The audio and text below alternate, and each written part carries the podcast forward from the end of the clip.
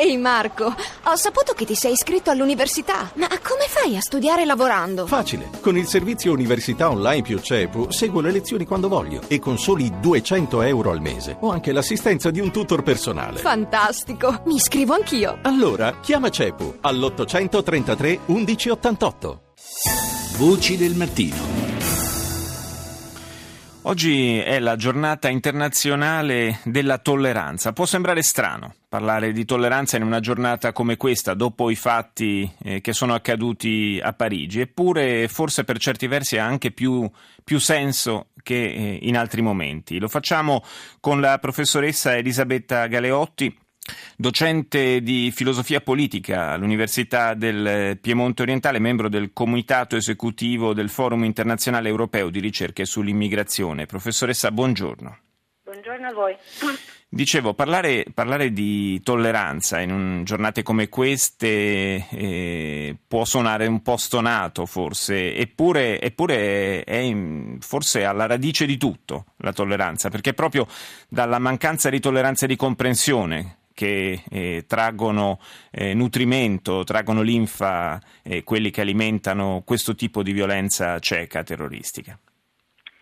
Allora, eh, certo, da qualunque punto di vista e da qualunque teoria della tolleranza eh, noi eh, ricaviamo delle indicazioni, è assolutamente chiaro che la tolleranza si ferma davanti alla violenza, davanti alla al danno a terze persone. Quindi è chiaro che dove c'è il terrorismo la tolleranza si, si ferma, a quel punto devono intervenire appunto la polizia, l'intelligence, operazioni come certo. dire, di, di prevenzione, eccetera, eccetera.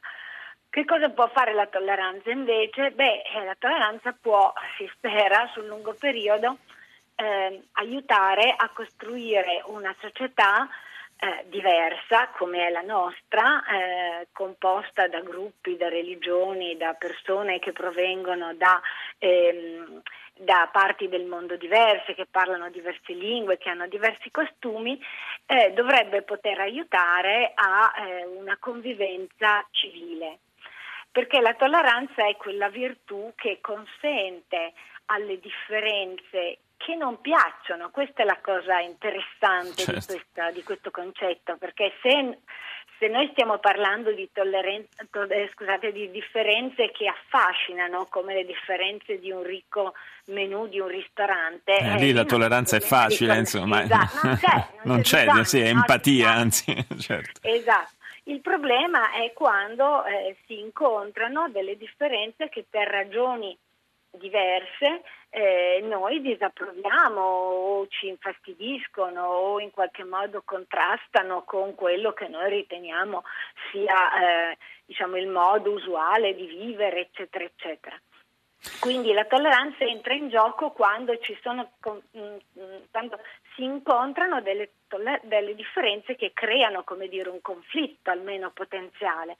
A quel punto si chiede alle persone, ai gruppi, a chi deve esercitare la tolleranza un esercizio particolare di questa virtù, cioè di non eh, cancellare eh, la disapprovazione o il, eh, dire, il, disaccordo su questa differenza, ma di superarlo attraverso eh, richiamandosi a dei valori più alti, tipo il rispetto per le persone, e quindi a non agire sulla base di questa disapprovazione. Cioè non certo, non vuol dire, eh, non vuol dire quindi essere, essere, deboli o essere eh, appunto eh, esatto. costretti a tollerare tutto, anche le cose che sono pericolose eh, no. per noi e per la società. Significa quello, appunto quello che stava dicendo lei, cioè eh, riuscire a tollerare anche le cose che non ci piacciono a patto che siano, eh, che non possano danneggiare la società esatto. stessa.